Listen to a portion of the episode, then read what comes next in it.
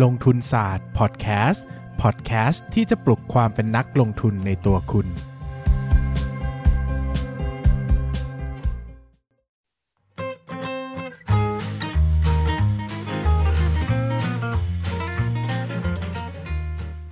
สวัสดีครับ ท่านผู้ฟังลงทุนศาสตร์พอดแคสต์ทุกคน วันนี้ผมมีช่วงพักชมสิ่งที่น่าสนใจมาเล่าให้ทุกคนฟัง ตอนนี้ลงทุนศาสตร์เปิด pre-order หนังสือหุ้นเล่มใหม่นะครับ ชื่อว่า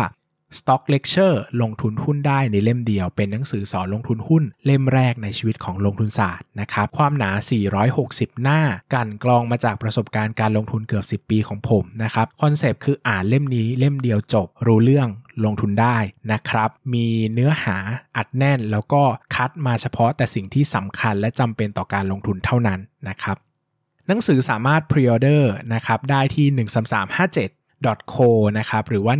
13357 .co เป็นเว็บไซต์กดเข้าไปสั่งซื้อได้โดยตรงเลยนะครับหรือเข้าที่เว็บไซต์ 13357 Publishing นะครับเป็นเพจสำนักพิมพ์นะก็เข้าไปดูที่โพสต์ปักหมุดด้านบนนะครับหรือว่าจะเข้าไปที่หน้าเพจของลงทุนศาสตร์เองก็ได้นะครับตรง cover โฟโต้ด้านบนนะครับจะมีรายละเอียดอยู่นะครับ pre-order ตอนนี้มีความพิเศษอย่างไรบ้างนะครับปกอ่อนราคา 500 บาท ปกแข็งราคา 600 บาท จะส่งฟรีครับ หนังสือเป็น Limited Edition ที่หน้าปกนะครับ พิมพ์มาเฉพาะ pre-order เท่านั้นไม่มีอีกแล้วนะครับ ได้โปสการ์ดพร้อมลายเซ็น และที่พิเศษที่สุดนะครับ คือจะได้เข้าชมวิดีโอ สอนวิเคราะห์หุ้น และจัด portfolio ความยาวไม่ต่ำกว่า 1 ชั่วโมงนะครับที่เป็นความรู้ต่อยอดมาจากเนื้อหาในหนังสือเล่มนี้ฟรีนะครับมูลค่า 500 บาท ได้ฟรีกันทุกคนที่สั่งซื้อหนังสือเลยนะครับดังนั้นใครสนใจอยากจะได้ความรู้ด้านการลงทุนไปใช้ในตลาดหุ้น ใครลงทุนมาแล้วยังงงยังสับสน อยากได้การจัดเรียงความรู้ที่เป็นระบบ หรือว่าใครอยากจะสนับสนุนลงทุนศาสตร์นะครับ ก็สามารถเข้าไปพรีออเดอร์หนังสือเล่มนี้ได้เลย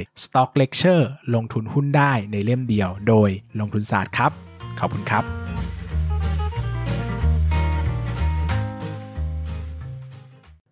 สวัสดีครับ ยินดีต้อนรับเข้าสู่รายการลงทุนศาสตร์พอดแคสต์รายการที่จะชวนทุกคนมาพัฒนาความรู้ด้านการเงินและการลงทุนไปด้วยกัน วันนี้นะครับ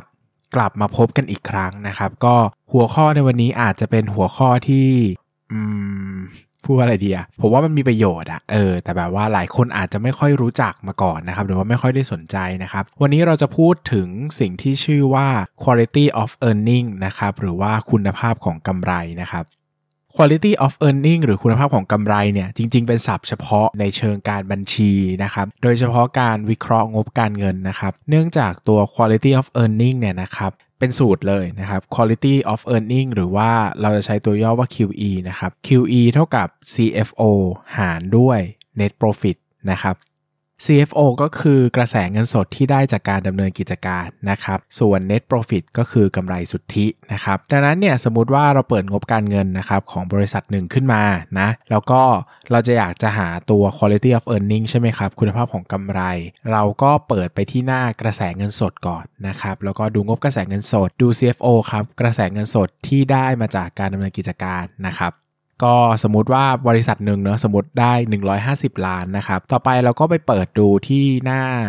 งบกำไรขาดทุนเบ็ดเสร็จนะครับ ดูกำไรสุทธินะครับ สมมติว่าได้ 100 ล้านนะครับ ก็เอา 150 มาหาร 100 นะครับ ตัวเลขที่ออกมาเนี่ยก็จะเรียกว่า quality of earning นะครับ หรือว่าคุณภาพของกำไร ซึ่งถามว่าตัวเลขเหมาะสมเนี่ยเป็นเท่าไหร่นะครับ จริงๆแล้วเนี่ย เท่าที่ผมเคยจะร่ำเรียนมาเนี่ยเขาก็ให้กันอยู่ที่ประมาณ 1.5 ขึ้นไปนะครับ คือหมายถึงว่าตัวเลขตัวนี้เนี่ยไม่ควรจะน้อยกว่า 1.5 นะครับคราวนี้เรามาทำความเข้าใจก่อนว่าเราดู quality of earning ไปทำไมนะครับ แล้วมันหมายความว่าอะไรนะครับ จริงๆแล้วเนี่ยตัวกำไรนะครับกำไรสุทธิเนี่ยกำไรเนี่ยนะครับในเชิงบัญชีนะในเชิงบัญชีเนี่ยไม่ได้แปลว่าเงินสดนะครับอันนี้เนี่ยผมคิดว่านักลงทุนที่ลงทุนมานานหลายคนคงทราบดีแหละแต่มือใหม่อาจจะยังงงว่าอ้าวกำไรไม่ใช่เงินสดหรอครับกำไรไม่ใช่เงินสดครับกำไรเท่ากับรายได้ลบด้วยค่าใช้จ่ายนะครับ ซึ่งนะครับซึ่งมันอาจจะไม่มีเงินสดเข้ามาจริง ๆ ก็ได้นะครับกรณีที่ง่ายที่สุดเลยครับ สมมติเราขายเงินเชื่อครับ ขายเงินเชื่อไป 100 บาทนะ สมมติว่า รายได้เนี่ยนะครับในเชิงบัญชีเนี่ยเราจะรับรู้รายได้ก็ต่อเมื่อเราโอนความเสี่ยงในสินสินค้าและบริการไปให้ลูกค้าแล้วนะครับคือส่งมอบสินค้าและบริการแล้ว รับรู้รายได้ทันทีครับเราไม่ได้สนใจลูกค้าว่าจะจ่ายเงินหรือเปล่านะครับเมื่อไหร่ที่โอนความเสี่ยงปุ๊บ เรานับรู้เป็นรายได้ทันทีเลย ดังนั้นตัวรายได้เนี่ยจะเข้ามาที่งบกำไรขาดทุนเป็ดเสร็จแล้วนะครับ แต่สมมุติว่าลูกค้าไม่จ่ายเงินเลยนะครับ เราก็จะรับรู้เป็นรายได้นะครับ แต่เงินไม่เข้าเข้าเป็นอะไรครับ เข้าเป็นลูกหนี้นะครับ ลูกหนี้การค้านะครับ ก็ค่าใช้จ่ายนะครับก็นำมาหักออกเหมือนกันนะครับ สมมุติว่าค่าค่าใช้จ่ายเป็นเงินสดนะครับ ก็คือต้องจ่ายออกไปจริงๆนะครับ ค่าวัตถุดิบอะไรก็ว่าไปนะครับ เราก็เอารายได้ลบด้วยค่าใช้จ่ายเนี่ยจะเท่ากับกำไรอ่าบริษัทนี้ถ้ารายได้มากกว่าค่าใช้จ่ายก็จะมีกำไรเนาะแต่ไม่ได้แปลว่าจะมีเงินสดเข้ามา เพราะว่าถ้าเราขายเป็นเงินเชื่อหมดเลยนะครับ แต่ ต้นทุนนะครับหรือว่าค่าใช้จ่ายของเราเนี่ยจ่ายเป็นเงินสดนะครับแน่นอนว่าเงินสดจะต้องขาดมือหรือเงินสดจะต้องหายไปจากบริษัทนะครับซึ่ง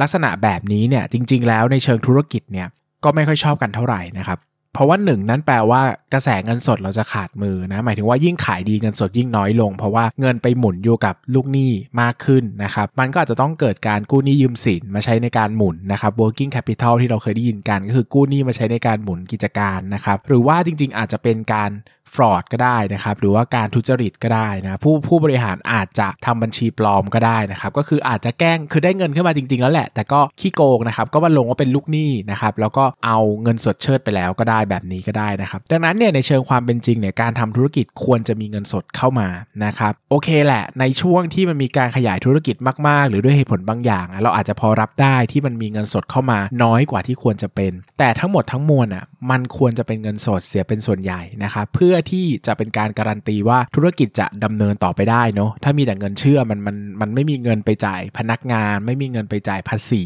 ไม่มีเงินไปจ่ายค่าใช้จ่ายอย่างอื่น มันก็จะไปต่อไม่ได้นะครับดังนั้นเนี่ยเวลาเราดูตัวเลขเนี่ยเราก็ต้องไปดูที่ CFO เนะกระแสเงินสดจากกิจกรรมดำเนินงานว่ามันมีเงินสดเข้ามาจริง ๆ ในธุรกิจหรือเปล่านะครับเพียงแต่เวลาเราดูเนี่ยส่วนใหญ่แล้วเนี่ย CFO เนี่ยถ้าเป็นบริษัทที่ไม่แย่จนเกินไปเนี่ยมันก็จะเป็นบวกนะครับพอมันเป็นบวกเนี่ยมันกลับมาตัดสินไม่ได้อีกแล้วว่าเฮ้ยแล้วบวกเท่าไหร่ถึงจะดีล่ะใช่ไหมบางบริษัทเป็นบวกแต่บวกนิดเดียว แบบว่าทำธุรกิจรายได้หมื่นล้าน สมมติกระแสเงินสดจากกิจการดำเนินงาน 10 ล้านอย่างเงี้ยมันก็ไม่ดีนะ แต่มันก็เป็นบวกใช่ไหมครับดังนั้นเนี่ยเขาก็เลยมีสิ่งที่เรียกว่า CFO นะครับหารด้วย net profit เท่ากับ quality of earning เนี่ยมาช่วยดูนะครับว่าจริง ๆ แล้วกระแสเงินสดจากกิจกรรมดำเนินงานเนี่ยดีหรือไม่ดีมากหรือน้อยยังไงเนี่ยต้องเปรียบเทียบกับ net profit หรือกำไรสุทธิครับ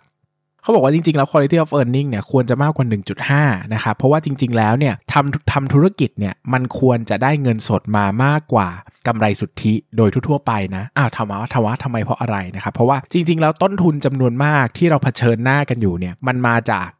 ค่าเสื่อมราคานะครับหรือ depreciation นะครับคราวนี้เนี่ยพอเป็นค่าเสื่อมราคาเนี่ยแปลว่าจริง ๆ เราจ่ายเงินซื้อสินทรัพย์ไปหมดแล้วนะครับเพียงแต่เวลารับรู้ในเชิงรายได้เนี่ยเอ้ยรับรู้ในเชิงค่าใช้จ่ายเนี่ยเราไม่ได้รับรู้เป็นก้อนเดียวนะครับเราทยอยตัดเป็นค่าเสื่อมราคาไปนะครับดังนั้นเนี่ยจริง ๆ แล้วเนี่ยมันมีค่าใช้จ่ายก็จริง แต่เราไม่ได้จ่ายเงินสดออกไปแล้วนะครับดังนั้นธุรกิจเนี่ยธุรกิจจำนวนมาก จำนวนทั้งหลายทั้งแหล่ในโลกนี้นะครับส่วนใหญ่ต้นทุนมันก็ต้องมีที่เป็นค่าเสื่อมราคาทั้งนั้นแหละนะครับดังนั้นไม่ว่าจะทำธุรกิจยังไงเนี่ยตามหลักแล้ว CFO เนี่ยมันก็ควรจะมากกว่า net profit นะครับโดยทั่วๆไปนะโดยทั่วๆไปนะครับดังนั้นเนี่ยเราก็เลยบอกว่าจริงๆ quality of earning ควรจะมากกว่า 1.5 ถ้าเราเปิดปุ๊บดูงบการเงินแล้ว quality of earning มากกว่า 1.5เนี่ยมัน มันเอาง่ายๆว่ามันเป็นแบบ rule of thumb อะมันสบายใจได้คร่าวๆว่าเฮ้ยหุ้นนี้เนี่ยน่าจะโอเค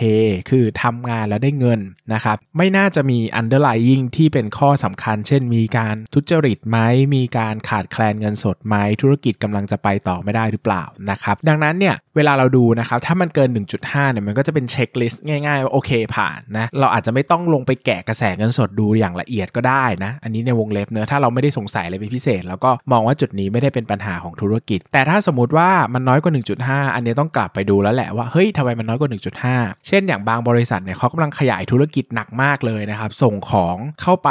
ตาม modern trade นะครับทำให้มันมันแบบเหมือนรับรู้เป็นรายได้ก็จริงแต่มันเป็นเงินเชื่อซะเยอะอะไรเงี้ยก็รับได้ปะล่ะรับได้ ถ้ามันมีเหตุผลรองรับเพียงพอนะครับหรือว่าบางธุรกิจขายเป็นเงินเชื่อเป็นหลักอะไรอย่างเงี้ยเราก็ต้องไปแกะไปดูลักษณะธุรกิจคือ สุดท้ายแล้วมันไม่มี absolutely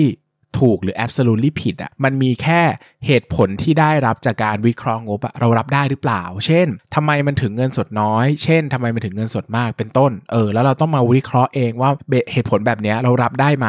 รับได้ได้แบบไหนคือดีเลยนะเราก็อาจจะยอมซื้อที่มูลค่าที่แพงหน่อยสมมตินะแต่ถ้ามันแย่เงี้ยมันก็อาจจะไม่ถึงขั้นว่าอีต้องทิ้งหุ้นนี้จากตะกร้า แต่มันก็อาจจะอะเวลาประเมินมูลค่าเราก็ดิสคาวลงมาหน่อยมีส่วนเผื่อความปลอดภัยเยอะๆสำหรับความเสี่ยงที่อาจจะเกิดขึ้นนะนะครับดังนั้นเนี่ยเวลาใครจะดูหุ้นนะหรือว่าวิเคราะห์หุ้นง่ายๆ ดูเรื่องกระแสเงินสดนะครับเราก็คงจะเคยเรียนมาว่า CFO นะครับ CFI CFF นะครับต้องเป็นบวกลบๆเนาะนะครับก็แนะนำว่าต่อไปลองดู quality of earning ประกอบด้วยเพราะว่าอาจเป็นบวกเนี่ย อย่างเดียวอาจจะไม่พอแล้ว มันอาจจะเป็นบวก แต่มันอาจจะบวกน้อยมากก็ได้นะครับ ดังนั้นต้องไปดูว่า quality of earning เท่าไหร่นะครับ CFO หารด้วย net profit นะครับ ควรจะมากกว่า 1.5 นะ ถ้ามากกว่า 1.5 ส่วนใหญ่ผมจะปล่อยผ่านไม่ได้อ่านละเอียด แล้วถ้ามันน้อยกว่า 1.5 เมื่อไหร่ต้องแกะแล้วว่ามันเกิดจากอะไรเป็นเพราะอะไรกันแน่นะครับสำหรับวันนี้ก็ประมาณเท่านี้นะครับ คิดว่าทุกคนคงจะได้ไอเดียว่าเฮ้ย quality of earning คืออะไร แล้วนำไปใช้ในการสแกนหุ้นหาหุ้น หรือว่าวิเคราะห์หุ้นอย่างไรได้บ้างนะครับ ก็ สุดท้ายนี่ฝากเป็นเกตแล้วกันว่าจริงๆเนี่ยเอ่องบการเงินมันใหญ่มากนะ เปรียบเสมือนเหมือนดูลูกโลกทั้งใบอะเออเรากำลังมองลูกโลกทั้งใบอย่างเงี้ยเราคงไม่ได้นั่งอ่านทีละประเทศ อ่านทีละทวีปโดยละเอียดเนาะเราหาฟอลนะครับหรือว่าจุดบกพร่องจุด ต้องสงสัยแล้วไปแกะให้ละเอียด หรือว่าจุดที่มันดีจุดที่มันเป็น rising star แล้วไปแกะโดยละเอียดเนาะแต่เราไม่ได้มานั่งทำงานแบบนั่งอ่านเป็นบรรทัดที่ 1 ถึง 3,000 แบบนี้มันช้าแล้วมันก็ไม่ไปไหนนะครับ ก็พยายามดูจุดสำคัญ สัญลักษณ์ที่เป็น red flag หรือว่าสัญลักษณ์ที่เป็น rising star ที่ทำให้เราเข้าใจว่าเฮ้ยอันไหนมันคือโอกาส อันไหนมันคือความเสี่ยงในการลงทุนนะครับแล้วมันจะทำให้เราเนี่ยทำงานง่ายขึ้นนะครับแล้วก็เห็นภาพธุรกิจมากขึ้นนั่นเองนะครับสำหรับวันนี้ขอบคุณทุกคนมากครับ สวัสดีครับ อย่าลืมกดติดตามลงทุนศาสตร์ในช่องทาง podcast player ที่คุณใช้ แล้วกลับมาปลุกความเป็นนักลงทุนกันใหม่ในลงทุนศาสตร์พอดแคสต์